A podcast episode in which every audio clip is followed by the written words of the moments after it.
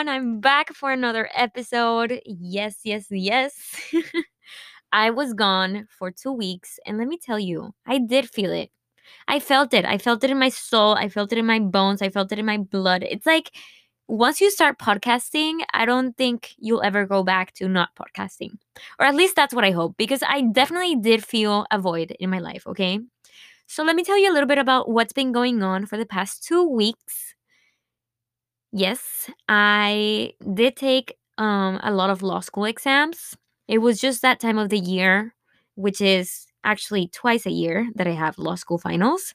So that was my second to last semester. It's not too interesting, but I took a couple exams. And um, yeah, I mean, it's just, it's good to get it over with, you know. I had a job. I needed to take my exams. So I had to step away from pretty much anything in my life that is not law school related. So I had to step away from the law, from the podcast, but here I am again, and I'm done with my exams for now until next semester anyway. And then I take the bar exam, which is just incredibly intimidating, but let's just take it one day at a time, shall we? I did have also a little bit of anxiety. I like to be super transparent about how I'm feeling. Like, I don't want to just come back and be like, I'm amazing, because that's just not true. And that's pretty much not true for most of us these days, because, I mean, pandemic and just life in general. So, yes, I did have a little bit of anxiety, and I'll tell you why. Because I, whenever I, I'm like in exam mode, my schedule is just so unreliable. Like, I can go to sleep at three a.m. and then have to wake up at eight thirty a.m. to take the exam. So I think the change in schedule really messes with my mental health. I can't be the only one. I mean, it's like if I go to sleep at three a.m. and then wake up at seven a.m., literally the next day I will have like morning anxiety, a little bit of nausea, and it's just like the worst. So obviously every time exams come around, Missus Anxiety creeps from the corner, and yes, I did have a little bit of anxiety, but thankfully post-exams, I feel like I'm really getting back to my groove. I've been, let me see, I, when did I finish? Ex- oh, actually, I've been without exams for just a couple days. Like literally, I finished classes Friday, and then now it's Monday, you know, Monday of an episode in English. So anyway, yeah, not so interesting, but I do want to let you know I did have a little bit of anxiety, and that's okay because it happens. Anyway, I'm getting ready for the holidays. Christmas is around the corner. I'm Catholic, so I do celebrate Christmas, but whatever it is that you celebrate, I think this is the best time of the year. I personally truly, truly, truly enjoy driving around Dallas and seeing all the houses just like lit up like never before. It's my favorite thing ever. And also Dallas just lights up like no other city. Like I generally think they hire people to put up their Christmas lights, which is a little bit crazy because Christmas lights has like historically, I guess, been that just that one thing that you do as a family, I guess. But now it's taken to a whole new level. Now it's like Christmas lights extreme, you know? So here around Dallas, literally the way these houses go off, like I can't describe to you how these houses just like are literally decorated to the nines. I mean, literally I was driving around yesterday, Highland Park, which is the nice area where they have all these things. And there was a house that literally had like a synchronized light setting. You know, like it would just kind of like go on from one side and then like just merge to the other side of the house. I don't know how to describe it. And then there was another house that had just red lights, but to the very tip of this super tall tree. So I just obviously end up thinking like, who's doing that? Who's getting all the way up there, you know? But anyway, I saw the Christmas lights here in Dallas yesterday, and I'm getting ready for the holidays. I already did my holiday shopping, which honestly, you got to budget for that because it can get so expensive. I mean, for me, I have five siblings, and I, as I get older, I want to give gifts to like everybody. When I was younger, I really didn't care that much about giving gifts, but like as I get older, to me, it's a huge deal that I give everyone that I know like a gift. So I'm also spending a little coin in that. But it's my favorite kind of spending, like spending on others. Anyway, and because I am getting ready for the holidays, that means I'm soon to be driving back home. And I do consider myself a pro driver because every time I drive back home, I have to drive about eight hours. And it takes a lot of practice to be able to drive for eight hours because honestly, like hour four, your butt is just like a brick and you're just done. But I've honestly gotten to the point where I can say, I can proudly say that I can drive about a solid nine hours, maybe even ten, without really feeling it. And that's a huge accomplishment. And my last life update is that I had my sister's graduation. She graduated from U T. I'm super proud of her. Literally, to see a sibling graduate is just the biggest deal to me because it's like, oh my goodness, like you did it. I totally get your hustle. I totally get the imposter syndrome that you had to get through to graduate. You know, it's like, wow. So my sister graduated. Shout out to her. I feel so proud of her. And she's going to be working for Dell this upcoming month. So yeah, super proud of her.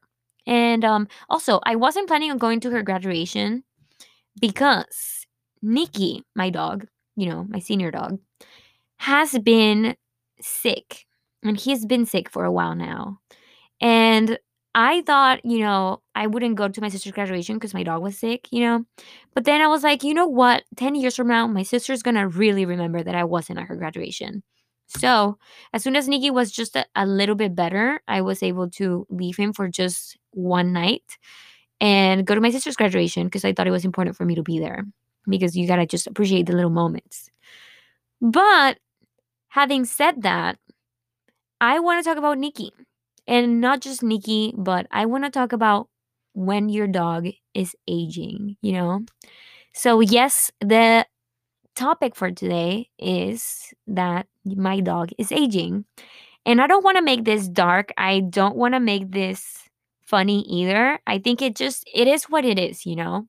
That's the thing about your dog aging. It's just that it is what it is. You can't do anything about it. So let's let's just dive right into it.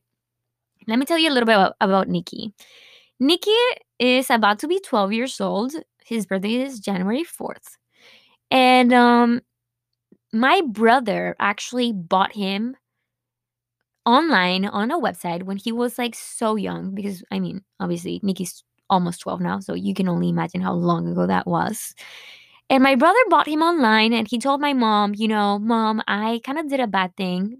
I don't regret that thing I did. But I bought a dog and he is in Argentina and I got to go pick him up. And my mom was like, what the hell are you talking about? And he was like, yep, I already paid for him. For him. Like, I've been paying for him monthly. And my mom was like, what the hell? But my mom is also like just a little bit crazy, you know? Like, she will not get mad at you. She'll just be like, wow, okay. So she did set up my brother to go pick up Nikki at Argentina, which I don't understand how that wasn't a scam. Like, if somebody told me I bought a dog online and it, he's in Argentina, I'd be like, they totally scammed you. That dog doesn't exist. Literally take your money and run because that's not legit. But somehow this was legit. And there was a lady that was, you know, having Samoyeds, and my My brother did buy Nikki. So he goes to Argentina. He picks him up and he brings him back to Mexico because I was living in Mexico at the time. And he comes back with Nikki and he quickly became a household pet. He was just so energetic. Literally, like, Nikki's a Samoyed. He's kind of like a husky but white. If you want to see a picture, just follow me on Instagram. Regisada. R E G I S A D A. Anyway. And so he quickly became a household pet, but he had so much energy. Literally, you would open the door and Nikki would fly through the door like never before. And you'd literally have to run like Olympic style to catch him. He was just so full of energy, but like almost too much energy. Like, nobody could keep up with him. But then as the years passed and he was still the household pet, we all moved out of my mom's house at some point. Like, I came here to the U S and so did my sisters, and my brothers also moved on. So everybody just kind of left my mom's house at some point, and Nikki was just left behind in my mom's house. So he ended up being alone for so long. And so when I was visiting my mom, I would see Nikki just like alone. And um, my grandma doesn't really like dogs, so she had a, a pretty bad habit, I would say, of tying Nikki, you know, like somewhere in the garage or something. Like, like literally just like he was tied up and he was like not moving and he was alone. And so one of the times that I just visited my mom and I saw the kind of quality of life that Nikki was living, I was like, Mom, I, I gotta take Nikki. Like I, I gotta have him because this is not okay. And my mom was like, I know, it's just your grandma. Like grandma doesn't really like dogs, so that's why, but definitely take him. Like if you can give him a better life, definitely take him. So it took some convincing from my dad's side because I was living at my dad's. But eventually I did get my dad to agree to take Nikki. So when I took Nikki, he was already eight years old, which seems like a lot, but surprisingly to me, now that he's twelve, he was just so young. Like he was still, you know, pretty good to be running around and everything. And so when we were in McAllen, it got to the point where I got accepted to law school, and Nikki was more mine than anyone else's because I was already paying for all his vet visits and his food, and it was like Nikki was pretty much mine. So the default was just that whenever I left law school, obviously Nikki was coming with me. So I mean, that's kind of how it happened. That's how Nikki ended up being just literally just Nikki and me. So Nikki came to Dallas with me. And at that point, he was nine years old. And he turned ten that same year. And he would wake me up. Like, literally, he was my alarm. Like, every day at pretty much seven thirty a.m., he would come to my bed and he would be like, walk me right now. And I would be like, oh my God. I remember I would like record it and upload it on Instagram. Like it was so funny. And he would also eat the trash. And it was just so embarrassing because like my roommate would obviously be super annoyed. She was like, you know, what the hell? Your dog is like all over my spot, you know, like all over my things. Like he was just like so mischievous. I think that's the word. Um, I don't know. He was just like so jumpy, and he would run around, and he was just still a furball with so much energy. And at this point, he kind of had like a little bit of joint problems, but like not too bad. So like my first year of law school, Nikki was still, he was technically up there like in age. I mean, he was nine years old, but he wasn't acting old. So to me, I still had a pretty good dog as far as like his age. And I wasn't even thinking about him getting old. But then we go on to my second year of law school. And he kind of did like a, not an extreme jump, but like he started obviously being a little bit more sleepy and he started being a little bit less active. But this didn't mean to me that he was aging. I just saw him as like a little bit more chill. So like my second year of law school, yes, Nikki wasn't like my first year of law school, like that jumpy dog, but he wasn't up there either. And then we get to this year. And let me tell you, I don't know what ha- I like what changed, but Nikki just all of a sudden, like this year, my third year of law school, he's just been so much older than before. I mean, I've noticed the first thing was just that his muscles were just getting so much older. And um, let me tell you what I mean by that. It's just that he would like try to get up, and sometimes like his muscles would just kind of like give up. Does that make sense? Like he would just kind of like fall to the ground. And so I realized that if he was on carpet, he had a pretty good gr- like grip of the carpet. But as soon as he was like in the wooden floors that are in my apartment, he would really not like have that much stability. So that's when I was like, okay, let me get him on some supplements. And I got him, you know, the hip and joint supplements and probiotics and a lot of things that technically we're supposed to work, and they do work. But at the same time, I've realized that, you know, in the blink of an eye, he's just not fully the same. But he's not fully done either. It's an in-between. It's like he's not the dog that he was a few years ago. But I also don't think he's like on the verge of like his last day, you know. But it, it hits you and it shifts your life because all of a sudden it's kind of like, you go into perspective of just seeing the fact that you have so much of an older dog, and it's like, is this how life works? I mean, it it, it pretty much it hits you. I mean, I've had my grandparents p- pass away already, but it just, I think there's something very intimate about having a pet and your pet aging, that all of a sudden the life cycle of like, you know, being born and living and then death creeping from around the corner, it, it hits you. It really does. It, it just, it, it's not negative and it's not positive either. It just, it is what it is. So, Nikki recently started getting sick. And, I mean, he was just, like, drinking water. Like, drinking an excessive amount of water. And because of his age, obviously, I take these things pretty seriously. So, today, I took him to the vet.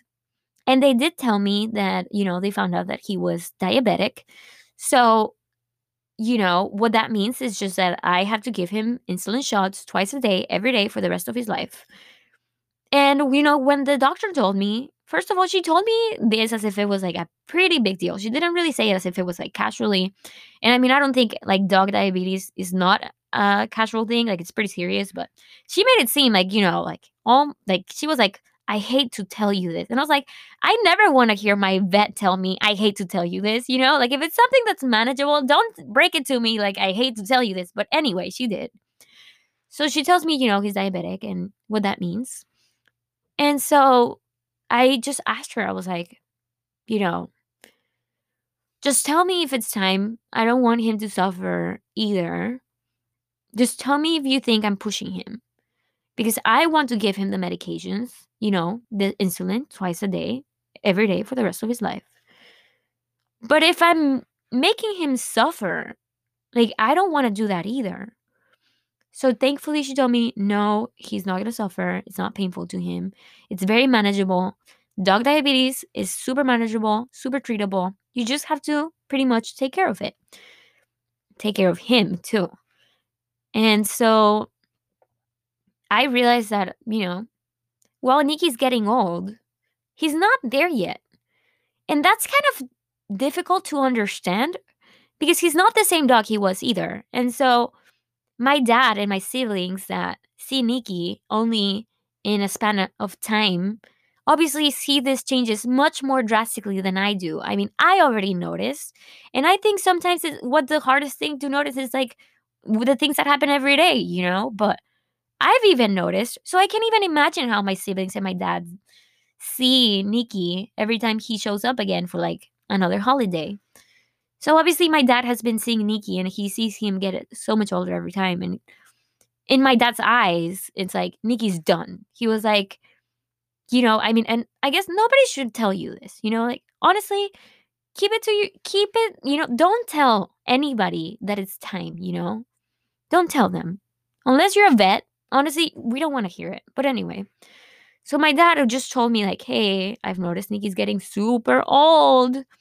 And I've noticed he has a lot of issues getting up and things like that. And he's like, honestly, Regina, I wouldn't wait until he was, like, in the verge of death. Like, I would put him to sleep right now. And honestly, that just shook me because I was like, I never want anyone to tell me when it's time for me to let go of, like, you know, the most special part of my life right now, which is Nikki. No one wants to hear that. No one. No one. So it made me understand, though, that even though to some people, like, if you look at Nikki, and if you were to look at Nikki, you would probably be like, oh my God, he's getting so old. But here's the thing. When you have a pet and when your dog is aging, you have such a strong communication with him that I think they'll let you know when it's time. And that brings me a sense of calmness, I think. Because I know I'm not pushing him, and I know that he'll let me know when it's time. And I will also say, and I hate that this might be getting dark, but again, I don't see it as dark. I just see it as the reality. I think that no matter how much you see it coming, like for me, that Nikki's turning twelve and he's diabetic, I think no matter how much you see it coming, you're never going to be ready. Like, I don't feel ready, and I don't think I'll be ready. And whenever that happens, I guess for me, like, my current mentality right now with Nikki being a senior dog, it's just that I'm crossing that bridge when I get there. That's my ultimate motto with Nikki. Like, I'm not going to sit here and think about, you know, whether he has six months or a year or two months or three months left, you know. And I think emotionally it's going to be so hard for me because obviously, Dogs is, are just such a crucial part of your life. It's so hard to understand when you don't have a pet to, you know, like just how important pets are, but they're just like such a crucial part. And they also, they sense our energy. So whenever I'm around Nikki, I still pretend he's like five years old because I know that if I treat him like he's twelve, he will probably start literally acting like he's, you know, up there. So I'm just trying to give him my best energy. And I make sure that everybody who's around him also puts in their best foot out the door for to not treat him like, you know, he's, you know, literally so up there. So I tell my sister, you know, like, please, please just be normal around him. And so I'm thankful for Nikki's journey. He is my best friend. Nikki and me.